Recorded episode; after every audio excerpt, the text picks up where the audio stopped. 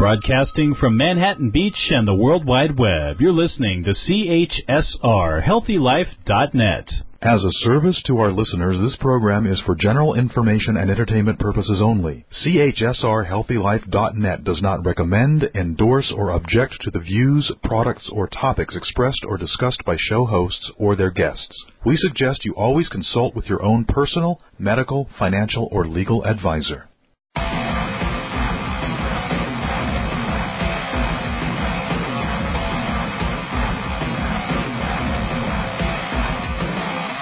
Welcome to the Truthiverse. My name is Brendan D. Murphy. This is where we unleash truth and freedom with no holds barred, no fear, and no limits. Come and evolve beyond the matrix with me and thrive, not just survive. This is a realm of empowering, uncommon awareness. This is my Truthiverse.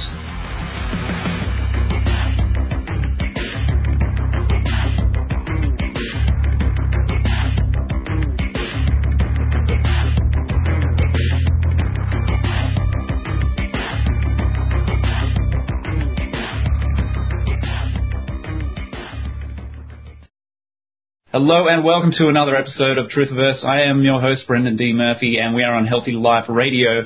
This week I am joined by the epic Alison McDowell, who is an independent mom, investigator, blogger at wrenchinthegears.com, and a very, very articulate proponent of, I would say, humanity at this point in time. So, with that said, Alison, thank you so much for taking the time to be with me.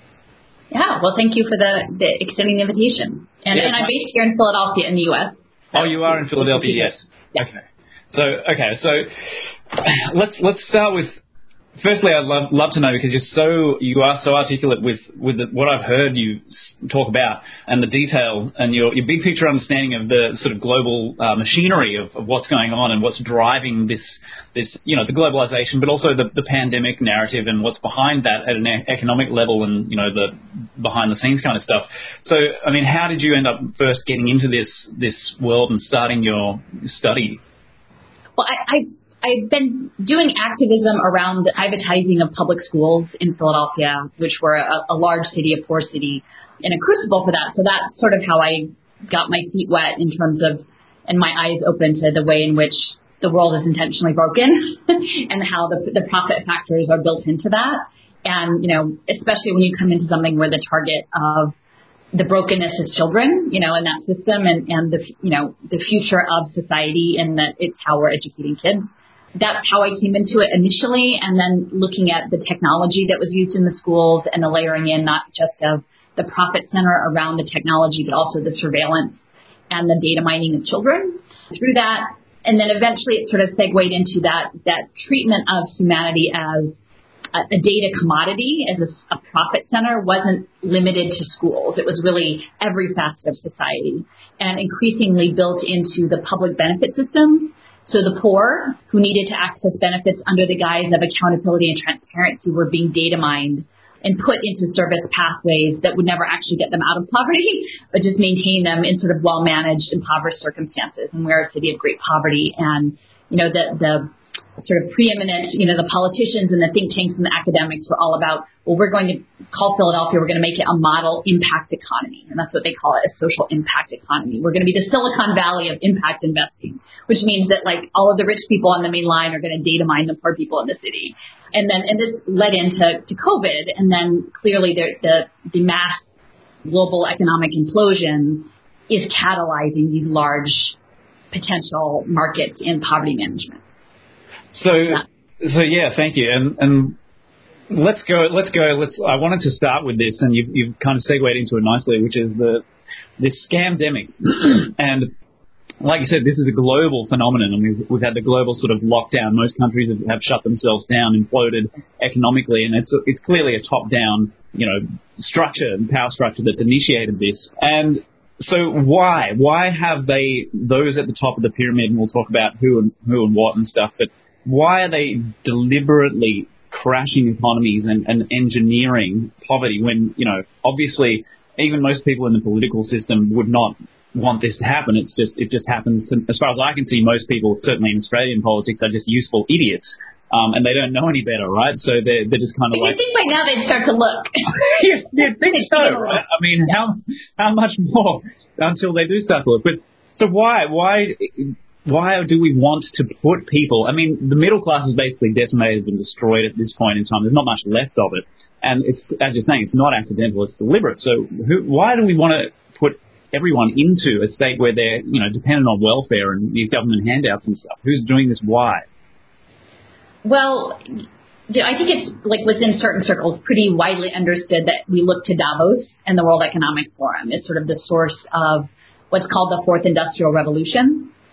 And so it's this major transformation and the, the elements of this fourth industrial revolution include the movement to automation, robotics, artificial intelligence, machine learning, synthetic biology, you know, all, all of these things that will foundationally transform the world. And this piggybacks on the work that's been happening over several decades towards like the Agenda 21, the United Nations Sustainable Development Goals, which is sort of steeped in this technocratic approach to systems management, like human computing systems management of the, not just humanity, but the earth.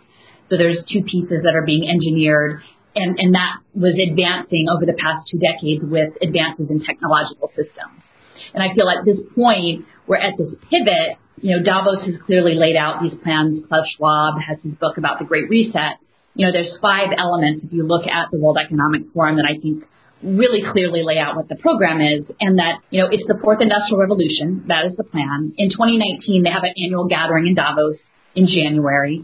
In 2019, it was called Globalization 4.0. So they are envisioning the next wave of globalization, which is beyond simply, you know, globalized supply chains and platform labor that we're really going to seriously start to platform and automate whole sectors of the middle class and white collar jobs and other things. So that's coming in tandem with virtual reality and augmented reality systems where literally you could do be in a haptic suit like in the next decade and operate a factory in another continent at the cheapest labor. So, you know, it's really changing the nature of globalization that was set last year and then in 2020 they advanced stakeholder capitalism. So that's what happened, you know, the, the six weeks before COVID was announced is that they're calling, they're saying capitalism is over the old fashioned kind and now stakeholder capitalism, which is poverty management capitalism under the guise of progressive sort of paternalistic care with Internet of Things automation is that's going to be the new plan around the world. But for the technocracy to work, they need these systems of cloud computing and also the Internet of Things with the 5G systems, soon to be 6G, 6G and blockchain. And blockchain decentralized ledgers that will track all of this data and feed into the AI system so that essentially your humanity is living in sort of a cyber physical world that is like a virtualized world that is learning you as you live in, in these smart environments. And Philadelphia is a smart city. So I sort of have a macro micro. But that's World Economic Forum has whole papers called the Internet of Bodies. At least so, so they an Internet of Actions where actually like systems become almost like self-actualizing through AI and digital twins. So th- these are all things that are happening, but they can only they are happening to serve the needs of transnational global capital right? It's not any one country. So they needed something that would actually consistently within a short time frame lock everyone into this new system and establish a structure um, to impose that. And my feeling is strongly that what is what they need to do this is these digital identity systems, which if it was a voluntary system like Aadhaar in India was an early phase with Gates backing this digital identity, but it was optional. Like a lot of people got it, but you didn't have to. But if you frame it as a national security threat, right? If you if you create an illness or you create a sense of urgency that we are under continual attack, like a bioterror attack, and that if you do not fulfill your obligation to be tracked in this Internet of Things world, that you are a threat to society, that's how they're going to get everyone into the system. And, and so I think I think that will probably roll out in the next you know, they, they talk about a five year time frame, you know, and, and so these series of injections and the vac, the, you know, the injection recordings will facilitate that. Yeah, I think that's, uh, it's interesting that the World Bank on one of their websites, they have this, something called, something along the lines of, of a pandemic response plan. And we're in it now. They're, they're running this, this pandemic response thing right now. And it was scheduled and this, I think, is very interesting with what you're saying. You mentioned, you know, running this for another five years or so. Their their response is to scheduled to only finish in 2025. So they, they, it seems like they want to continue this this state of shutdown, lockdown, paralysis, um, and feeding us into this this AI sort of data management system where they're harvesting our biometrics. I mean, there's this clear obsession with obsession with with tagging us, harvesting our data, and genetically profiling everyone. As just as you're saying, like that's where all this seems to be going. So it seems like I will say the stakeholder capitalism piece, and I think something that is not as as commonly discussed as I think merits is that actually there are financial products, right? Like we, we've seen anyone who was paying attention to the, the real estate implosion, you know, a decade ago, that they were creating actual new innovative financial products to sell. These, these sort of artificial creations of, of real things into commodities to speculate, to, to run gambling, legalized global gambling games is essentially what they did. The only thing bigger than real estate now, because the wealth is more concentrated, is humans is people, right? And in order to do that, they're going to essentially turn people into a, a, financial commodity as human capital bonds. And this, this apparatus has been in place since the mid 1990s, setting it up, but it's tied in with public benefit systems. So, so it's tied in with access to education and healthcare and housing and food assistance and mental health and addiction treatment and, and all of these things that are tied into government systems. And so that's the actual product that this is hedge funds that are setting this up.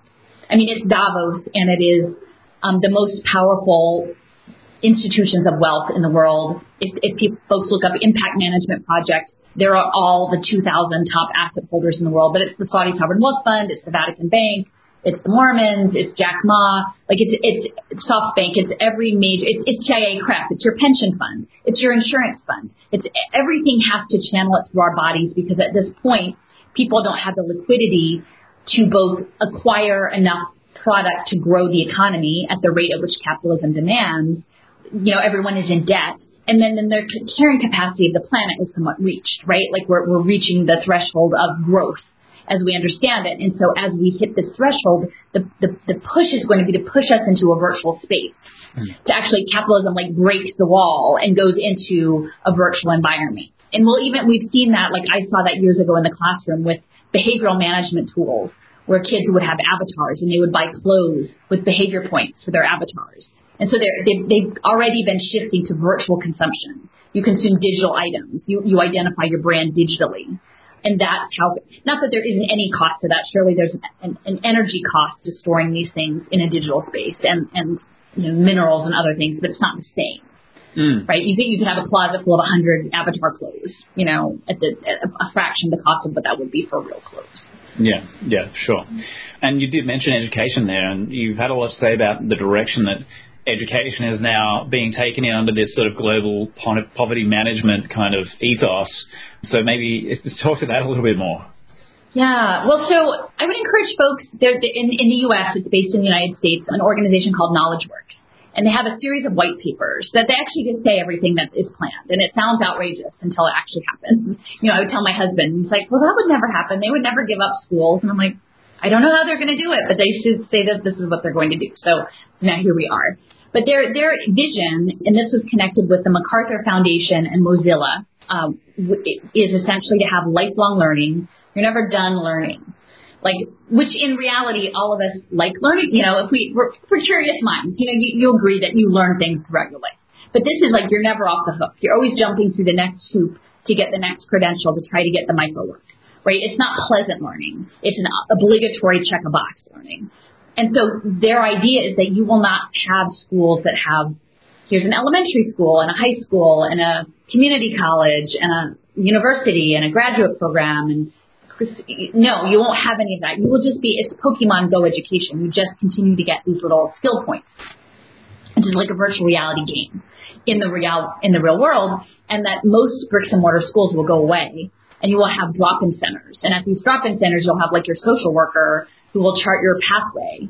And as you acquire skills and badges, the AI is learning you and feeding you the next thing, right? And so essentially, all of this is aligned to planned regional economies. In the United States, it's called the Workforce um, Innovation and Opportunity Act. It was set up by Obama. So there's regional planned economies by the U.S. Chamber of Commerce. So this isn't communism and socialism. This is like run for IBM and the U.S. Chamber of Commerce, you know, and, and to, because what they need is they need kids to build the digital jail, to code the digital jail, but it's it's running you into this pre-existing career pathway, mm. and they they can essentially engineer their workforce through AI in advance and just brainwash kids through the digital platforms, and then get gamble on it too, like create an impact market on the performance on the online system. So they're both engineering their labor market and they're creating impact opportunities for the social impact investors at the same time. It's really twisted.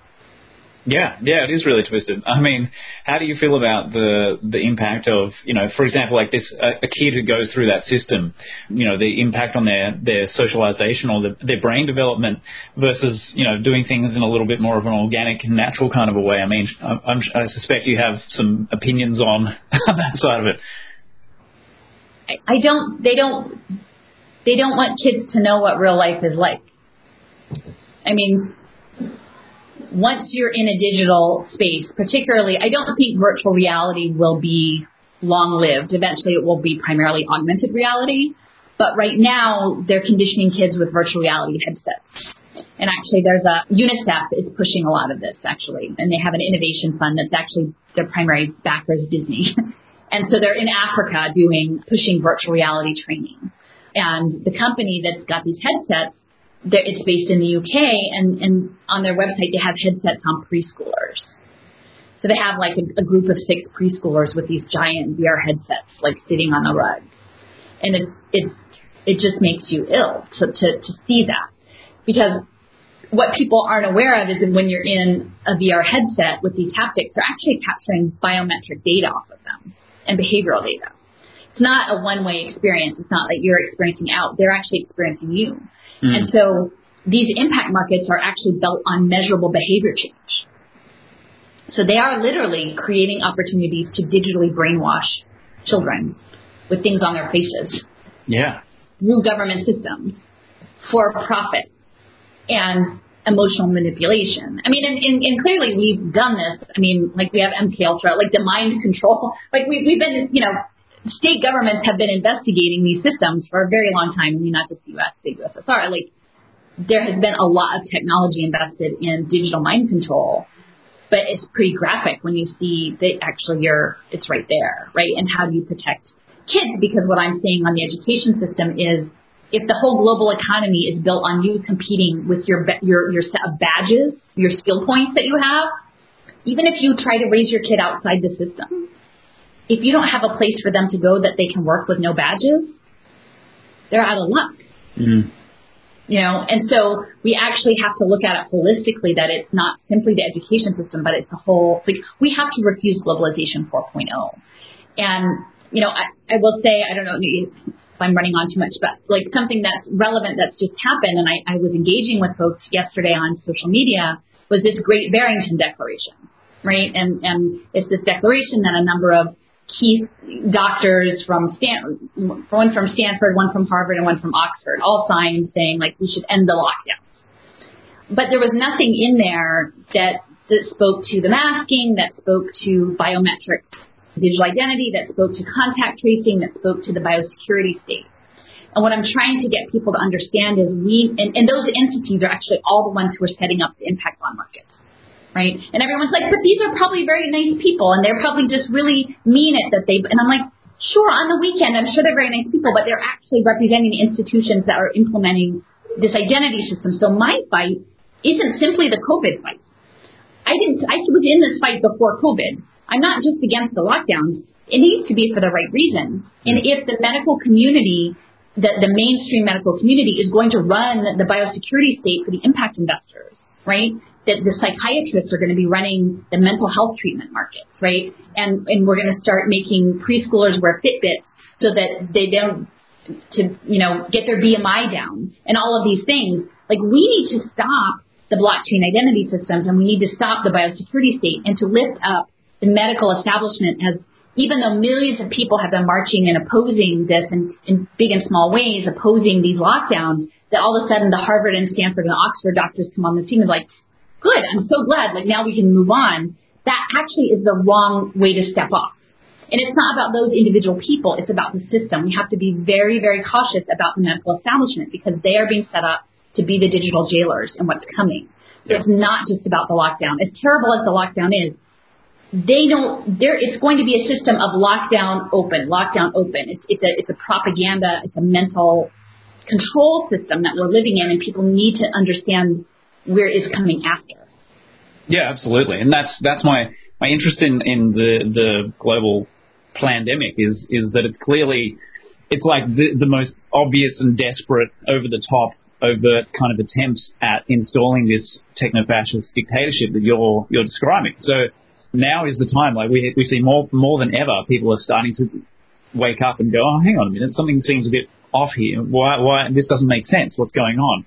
So uh, I think it's a really good uh, window or way in. It's a good in for getting people to see a bigger picture beyond things like lockdowns and you know fake pandemics and things like the the re, the rationale behind it, the economic structure that actually mandates the existence of a fake pandemic and, and the engineering of a fake pandemic, which is why, why I think your perspective is so brilliant and so valuable. So um, I will just take us to a quick break and then I'll, I want to come back and we'll pick up the thread here with Alison McDowell on Truthverse with Brendan D. Murphy. We're on Healthy Life Radio and we'll be right back. Don't go away.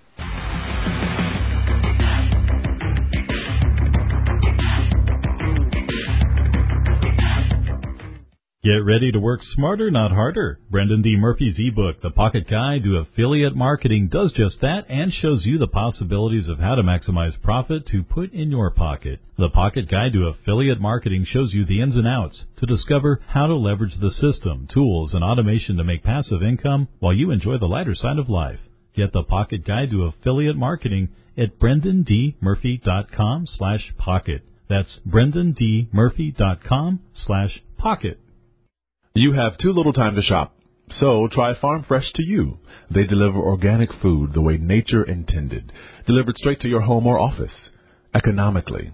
Visit our web advertiser page and click on Farm Fresh to you now. The Grand Illusion is the book that can prove consciousness is at the root of creation. It strips away the veil of materialism and heals the division between science and spirituality. It provides a new, intelligent foundation and direction for civilization to take in the 21st century and beyond.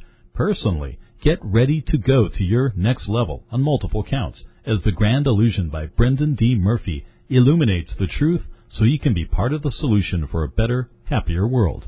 Get your copy now at brendandmurphy.com slash TGI. Audiobooks gives you instant access to over 50,000 of the best sellers and hottest book titles in romance, mystery, fiction, and many other genres. Just visit HealthyLife.net's advertiser page and click on Audiobooks to get started. You have options. Even if the economy is down, you can help protect yourself with multiple revenue streams to help you through these fast changing times and beyond. If you're serious about exploring your options, then head to brendandmurphy.com slash future to check out the free training session. You can start adapting your future and learn to set up a fully functional affiliate marketing ad campaign step by step. You can learn how to use social media to make a living. So start by going to brendandmurphy.com slash future. More exhilarating talk. HealthyLife.net.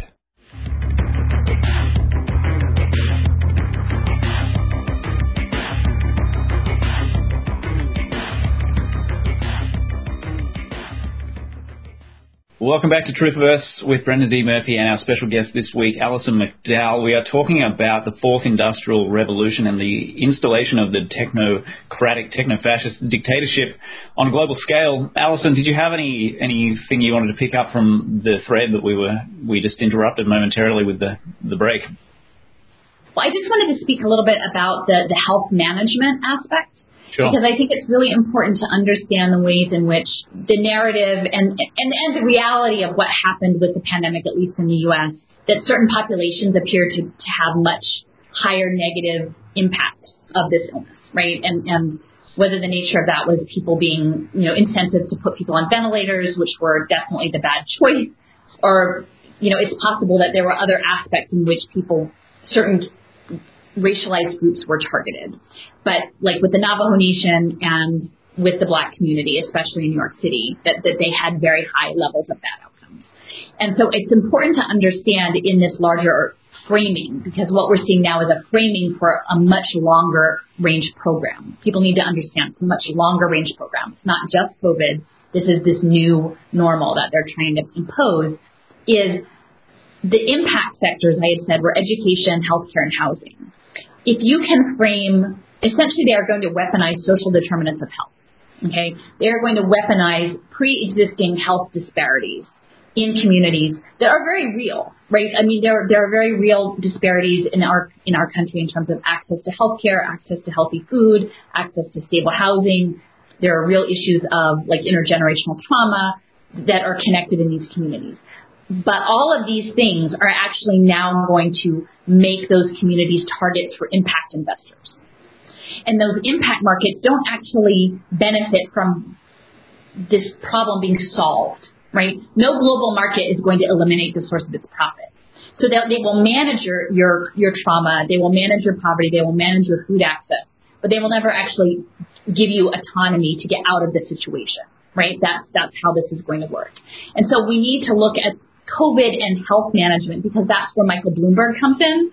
And I think too many people are focused on Bill Gates and he's a, but he, he's convenient because essentially he covers over a lot of other individuals like Pierre Omidyar and Mark Benioff and Michael Bloomberg, who are the ba- who are the people that are going to be running the, the data dashboards, that are going to be managing people when they're in between pandemics, right? Like because now we have to optimize our health always because we never know when the next pandemic is going to come. So we, we really have to be like well honed machines and always on top of things because like you know, there's that thing out there that's going to come after us. And, and that's the framing that they want us to buy into. Yeah. Um, and that is going to happen in this ubiquitous sensors are these smart cities.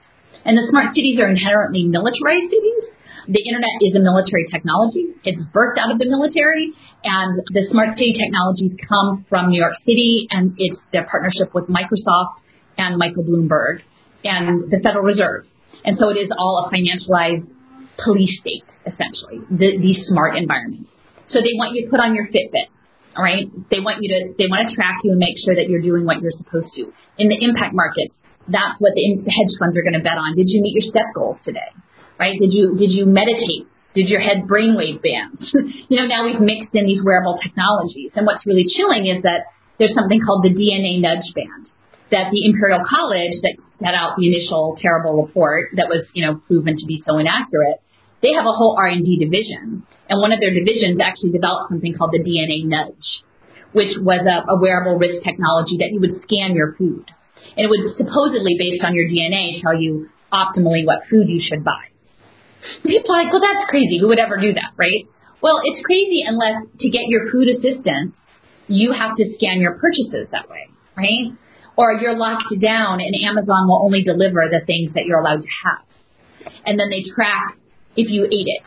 You know, like maybe you have to have a sensor to show you recycled it properly. Like that's the level of, and again, I'm all about that people should have access to affordable, healthy food, right? And that you should have, you know, access to employment that lets you have a wage to buy that food and time off to cook it in an enjoyable way and eat it with your friends and like have all of those things. But you do not want to put nanotech and wearable technology and all of that and have Michael Bloomberg's police state looking over your shoulder which is really what we're looking at because the NHS actually arranged to buy six and a half million of these nudge bands connected to the COVID testing. Ah, interesting. Right? So, and, and actually there was a woman, I just added her into my, my database. I do a lot of mapping on LittleSis and her name is Jessica Irvine. She writes for the Sydney Morning Herald. She's like an economist, a journalist, whatever. And she wrote early on in this thing and I needed to get it in called Walk for the Dole so this oh. was her op-ed. She said, well, I, you know, I think we're all gaining a little weight while we're sitting at home and we should, you know, all those job seekers, they should actually have to walk around and prove that, you know, they're getting out and, and maintaining their health. And look at Boris Johnson. Like after he had COVID, he just realized that obesity was a real problem, right? And so now the, their new health plan has all of these things around obesity. Which again, it's putting it on the individual as opposed to the structure, right? What, why is obesity a problem? Is it, you know, there are many reasons and, and many of them do not you cannot limit it to individual behavior because it's individuals operating with environmental systems that are really anti antithetical to good health. Yeah, totally, totally. Does that make sense? Absolutely, 100%. Okay, so the DNA nudge thing, that was that was the first I've heard of it actually, is, is this this technology. So and that's the whole point of it, isn't it really? They want to, they always want to introduce this stuff as this fun novelty. Hey, you, you know, try it out, yay. You know, you know, like how many steps are you going to take today and all this sort of stuff. But then the whole point of it is, of course, that there will come a time when you, you can't opt out of it and you can't function unless you're hooked up to this system where you're constantly inputting your data into it. And if you become a, a dissident or you don't want to wear it or whatever, then, you know, you're cut off from being able to purchase food, you know, essentials. Isn't it? I mean, it's not, ultimately, it's not about being an optional health supporting thing. It's completely the opposite. Yeah. Well, and I have, I, I tell a story. I have a friend who was a teacher when we were doing education stuff, and she, she taught second grade in Maine. And her co-teacher brought in this program to the school from UNICEF. And it was a Fitbit, and the kids were all supposed to like meet their fit goals or whatever. And if they did, UNICEF gave a food packet to a, like a refugee child. Wow. Yeah. And then, you know, like this seven year old is coming up to the teacher going, you know, if they have the food, why don't they just give it to the kids? Exactly. Right? like, if they have food, give it to them. Yeah. And these bands are actually like sold at Target, like retailers, and they're branded with Star Wars. So wow. like it's the layer of Disney and marketing and retail culture and consumer culture and global aid systems and like these, you know, I came into this early on, like I say, I was like a recovering liberal, and then like now I'm a recovering leftist. Like I don't really belong in any of these spaces because I'm like, we need a better world. Like we need we need to look at this history, but we need to figure out something better.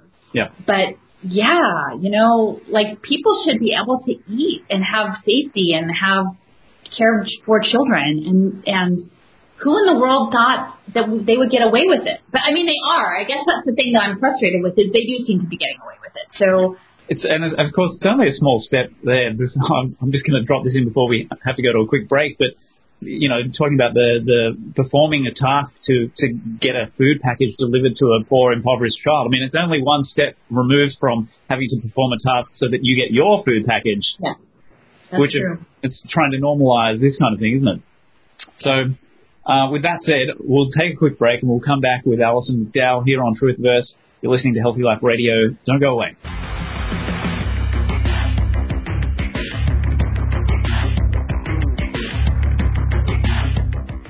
There's a master class in self-evolution called Evolve Yourself. It helps you become the best version of yourself and even goes beyond your expectations. Once activated, Evolve Yourself continues to guide and mold you on your path towards enlightenment. Automatically, like it's on autopilot. Imagine spiritual growth and healing as you are made aware of a simple method to trigger a massive mind-body-spirit upgrade. It's easy to begin your transformation process. Watch the free online master class at evolveyourself.live. Evolve Yourself Live. For the best in business class travel, count on CheapOair. Cheapo Air has the best price guarantee, 24-7 customer service, and easy booking online or by phone. To experience your hassle-free journey, start by going to HealthyLife.net's advertiser page and click on CheapOair. Looking for an online business? Well, look no further. On BrendanDMurphy.com, you can join the Affiliate Institute. You'll get the skill set and core tools you need to help you be a successful online entrepreneur. It's taught by some of the best people in the business like Cameron George. But what's even better, you can earn as you learn. Only the Affiliate Institute teaches you what to do and provides you amazing high ticket offers that you can immediately sell. So start your online business today by going to BrendanDMurphy.com slash playbook. Constant Contact and your small business make a perfect fit for marketing. They give you what you need to succeed. Fast and easy email marketing at your fingertips. Visit the HealthyLife.net advertiser page and click on Constant Contact to start your marketing. Have you heard about electrolyzed water? You know water is the foundation of life, and in these times you want to keep your immune system strong and robust. That's where electrolyzed water may help. It's hydrogen rich with lots of antioxidants, so it may help you stay hydrated, maintain great health, and boost your energy too. This technology is made by an industry leading Japanese company that has been going strong for 45 years. Change your water, change your life at brendandmurphy.com slash Kangen, spelt K-A-N-G-E-N. You're listening to CHSR Real Radio on the web.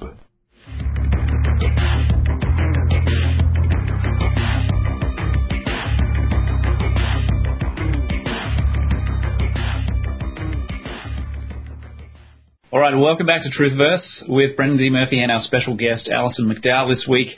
Alison, we were talking about some pretty disturbing stuff there with the, the Fitbits and the DNA nudge thing. Did you want to add anything to that thread, or uh, I've got a couple other places we can go, or you know, just take it to wherever you want to go? Could I say something about food? Please. Okay, so this is the thing that I've been working on mapping lately. Rockefeller Foundation, which clearly Rockefeller is backing a lot of this. They work closely with the Bloomberg Philanthropies. They've been doing contact tracing and public, you know, they're the foundational public health, you know, backers back to the, you know, you know, 1910s, you know, with Johns Hopkins. And so Rockefeller is central. They're actually also the backers of the social impact market. So the, the, the former head of the Rockefeller Foundation before the current one, her name was Judith Rodin, and she actually was the president of the University of Pennsylvania in Philadelphia. So that's how it kind of comes back. That's when I first started looking into it. She created something called the Global Impact Investment Network. And now actually Rockefeller is funding something called, I really encourage people to look it up, the Commons Project. And the Commons Project, it kind of was like a sleeper cell last year, like last summer, and then it popped up in July, and they have a, a global board of 60 people. And if you actually look at who those 60 people are, like you realize, oh, this thing isn't going to just be over. Like they're not going to just go, oh, right, right, okay, we'll put that in the drawer and move on. No, th- this is a long term. And the products that they've developed, there's three pieces. Um, one is health systems tracking. One is access to employment and education, and then one is mobility, like air travel and other sorts of travel. And what I keep trying to talk to people about, especially in immigration issues, is that we have to understand geofencing and real-time border changing that really the, the idea of containing people in real time with smart systems, that your border, an illegal border could be your front door, like under quarantine. I'm trying to get people to sort of reimagine around certain long-standing race issues that we need to rethink what immigration means in a globalized society under COVID or a pandemic in biosecurity is that they can essentially contain you to your neighborhood, to five miles, to your door, to a country, like they can, yeah. that's all done in real time through satellite. So that's the COVID, so the Commons Project, Rockefeller is backing that.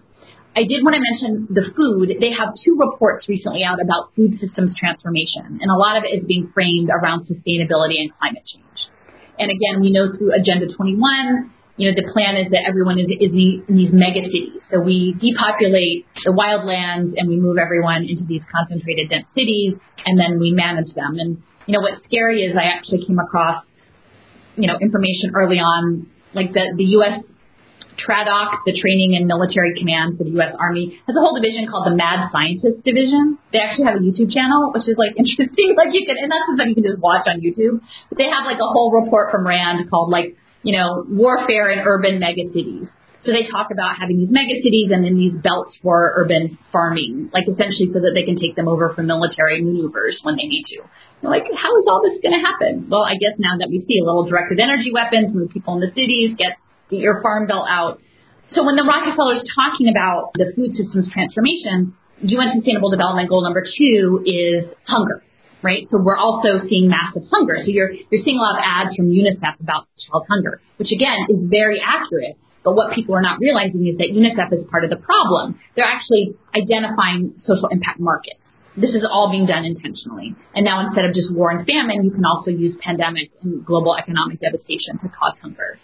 So that's the impact market is UN SDG 2. And I think 11 is smart cities or resilient cities, and Rockefeller is all about the resilient cities.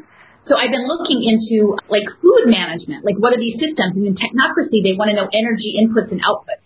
So they'd really like to know like how many calories did you eat, and then what what did you do out of that? And there's this crazy thing that they've even got like toilets now with with biometric sphincter identification. Yeah. down to that level, right? So like they can really do the input and output.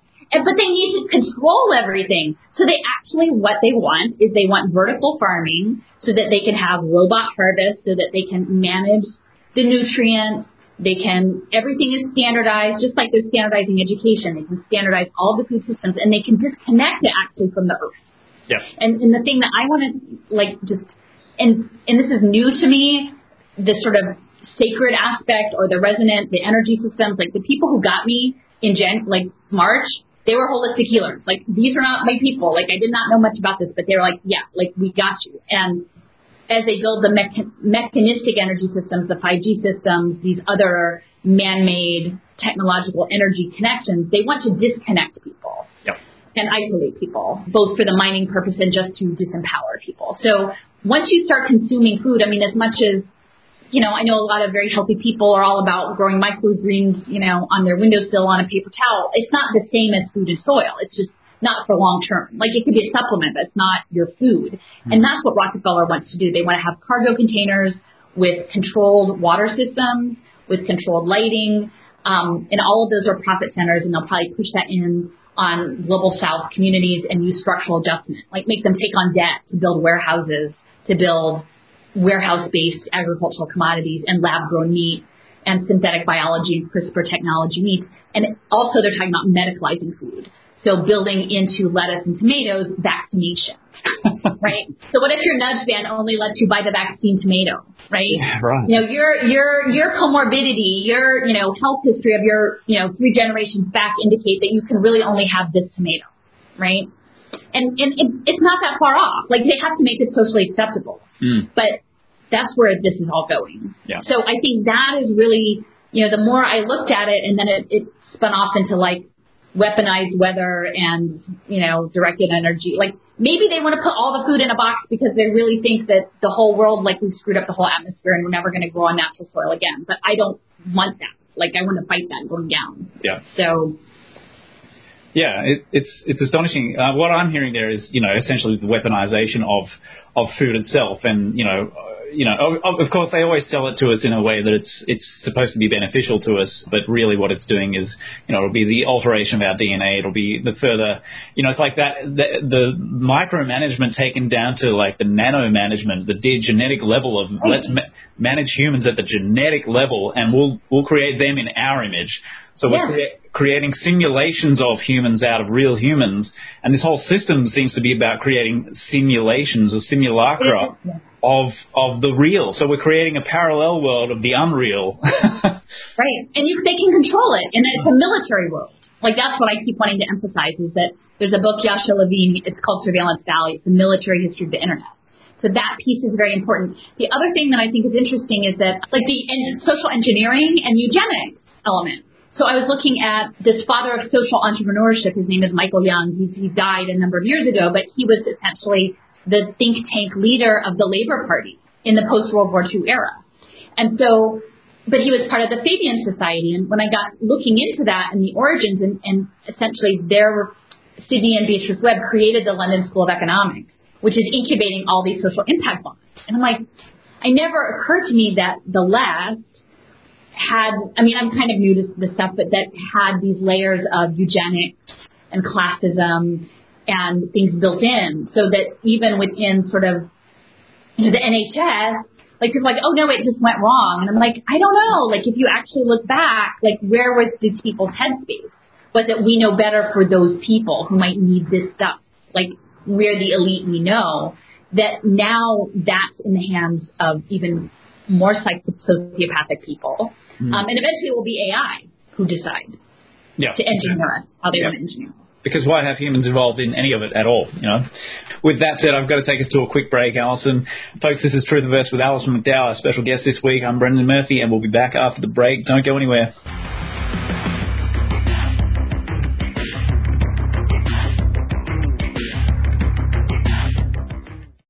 You can help reset and optimize your metabolism and help turn your fat into fuel. Want something that can help you do just that in just 10 days? Then you need to try the 10 day ketone challenge. It may even trigger cell repair and regeneration that may help to slow down the aging process. With the 10 day ketone challenge, there's no meal planning or long term commitments. Go to brendandmurphy.com slash challenge and jump right in. brendandmurphy.com slash challenge. If you want USA and worldwide car rentals, choose rentacar.com. Free cancellations on most bookings, no hidden charges. They are trusted by over 4 million customers. Visit our advertiser page and click on the Rent-A-Car banner. The truth and nothing but the truth, but it's spelled T-R-O-O-T-H. Trooth is a new social media network that elucidates the censored information that Facebook and search engines have suppressed and don't want you to see. Created by Brendan D. Murphy, it's a platform run by truth seekers for truth seekers, a place where freedom of speech is protected as the highest value. Connect with a community of fellow truth seekers. Visit brendandmurphy.com slash truth. Truth can set you free. It's spelt T-R-O-O-T-H. This is Jack Maher from the band Feed the Kitty. It's important to support the artists you love, and you can do that and get something authentic for yourself. Rock.com has the most coveted licensed merchandise of music, culture, and entertainment. So go to the advertiser page and click on Rock.com now. Get ready to work smarter, not harder. Brendan D. Murphy's ebook, The Pocket Guide to Affiliate Marketing, does just that and shows you the possibilities of how to maximize profit to put in your pocket. The Pocket Guide to Affiliate Marketing shows you the ins and outs to discover how to leverage the system, tools, and automation to make passive income while you enjoy the lighter side of life. Get the Pocket Guide to Affiliate Marketing at brendandmurphy.com slash pocket. That's brendandmurphy.com slash pocket. HealthyLife.net, where positive overcomes negative.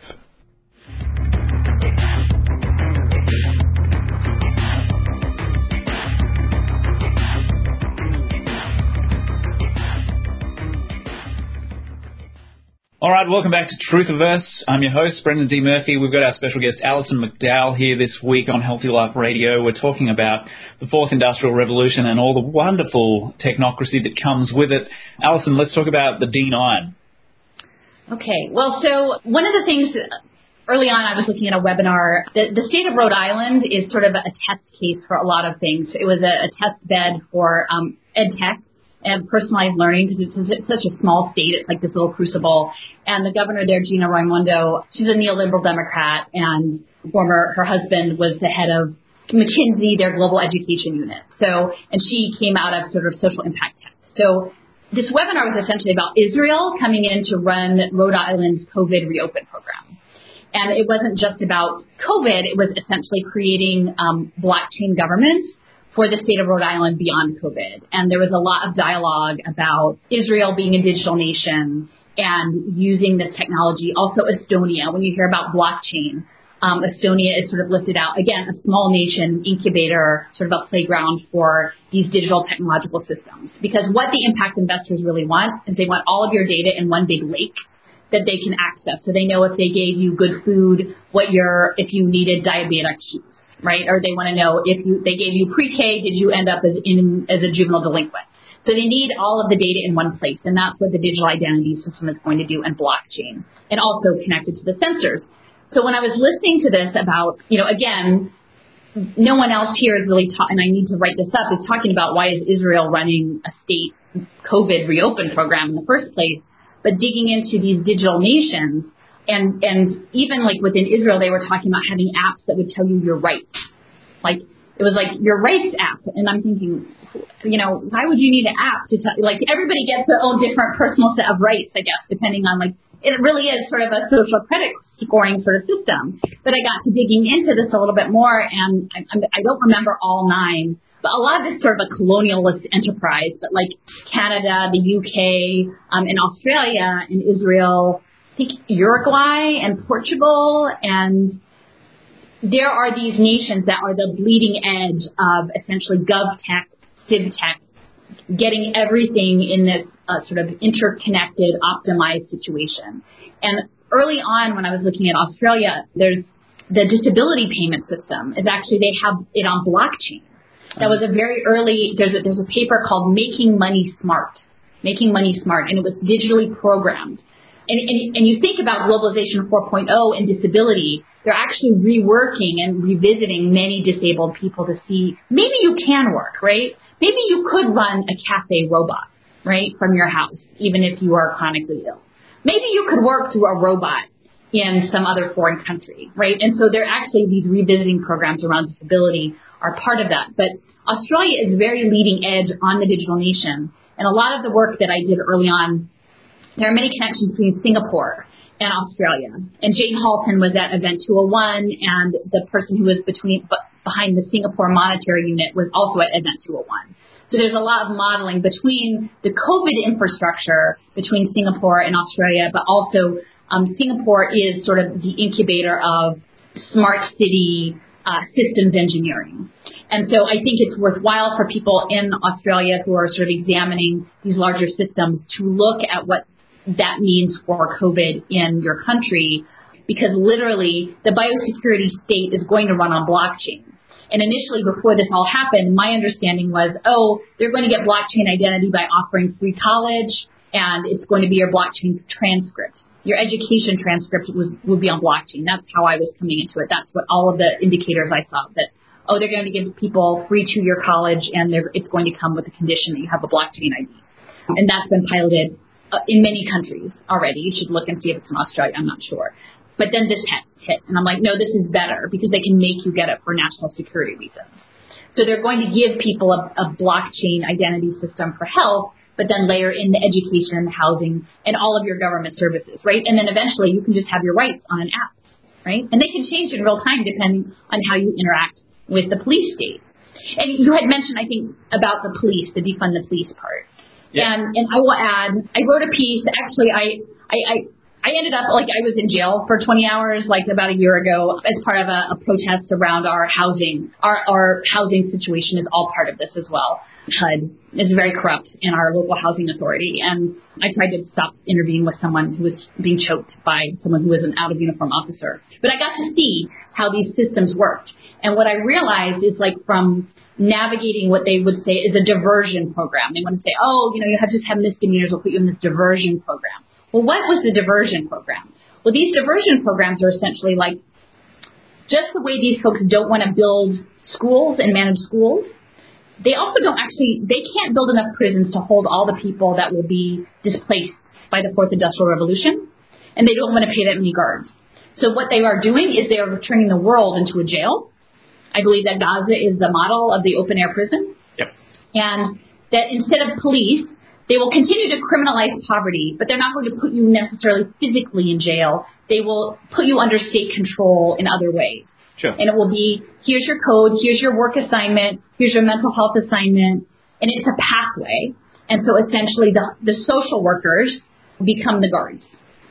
Yeah. And, and, and the educators, the social workers, the drug counselors, all of these people are the agents of the state, but it's a new form of state control which again is not to say there's very brutal things happening under the lockdown circumstances and, and things that are very aggressive in terms of globalization and globalized police forces. And I, I'm, that isn't my strength. But the social credit scoring and the management of large sections of the population being under state control in that way, I think is, is very real and something that people need to understand. Yeah, totally, absolutely.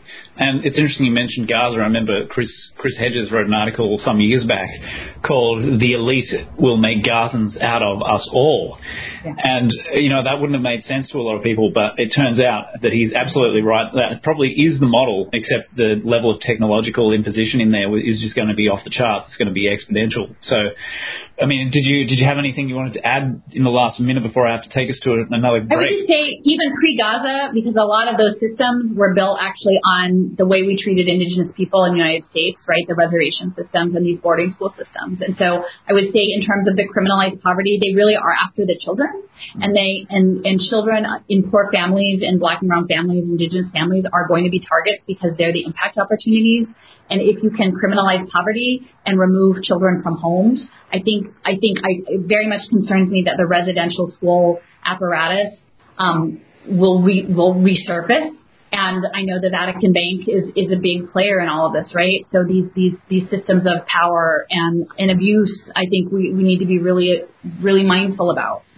Yeah, absolutely. Well, man, I, w- I wish we could spend some more time digging into that because it's so it's so important. I will take us to a quick break, ladies and gentlemen, and then we'll come back with Alison McDowell and we will wrap up this episode of Truthiverse. Don't go away.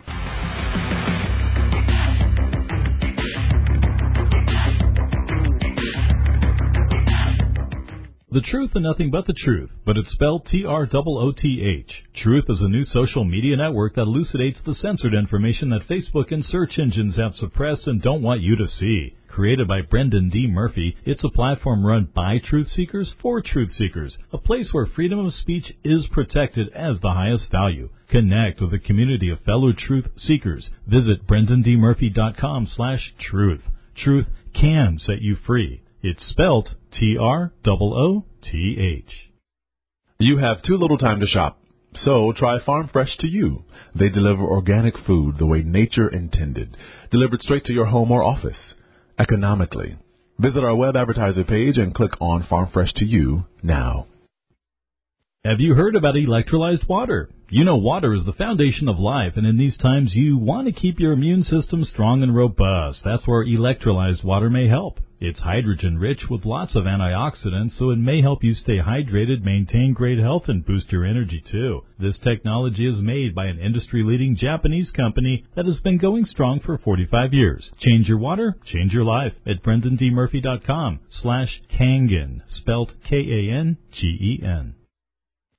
Roku is like having your own video library with over 300,000 choices. And it's the best way to get Netflix, Amazon, Hulu, and so much more. There's a Roku player for every budget, so go to HealthyLife.net's advertiser page and click on the Roku banner. You can help reset and optimize your metabolism and help turn your fat into fuel. Want something that can help you do just that in just 10 days? Then you need to try the 10 day ketone challenge. It may even trigger cell repair and regeneration that may help to slow down the aging process. With the 10-day ketone challenge, there's no meal planning or long-term commitments. Go to brendandmurphy.com slash challenge and jump right in. brendandmurphy.com slash challenge. Eclectic talk with a positive twist. HealthyLife.net.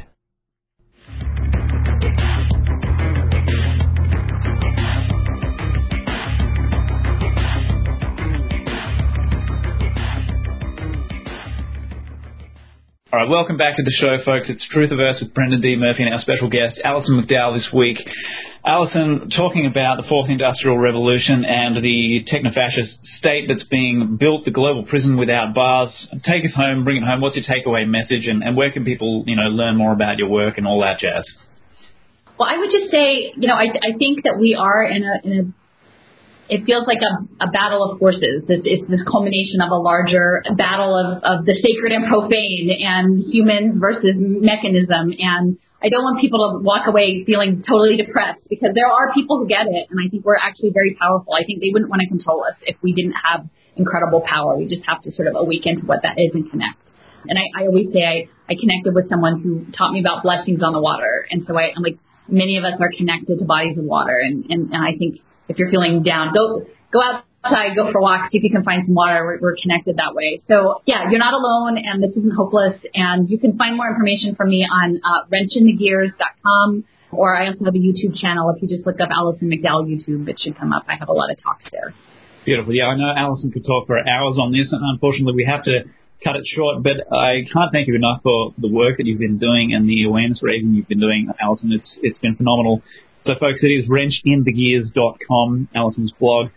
And I think I'll have to get you back for another episode sometime, Alison. But in, in the meantime, thank you so much, and I look forward to, to chatting with you again in future. That was great. Thank you.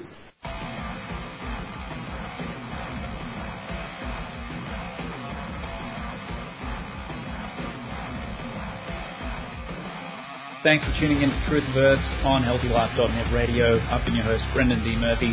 You can find the show notes and video for this episode at Truthiverse.com. For more of my work and my writing, head to BrendanDMurphy.com. And remember, my friends, that freedom begins with truth. See you next episode. Rock on.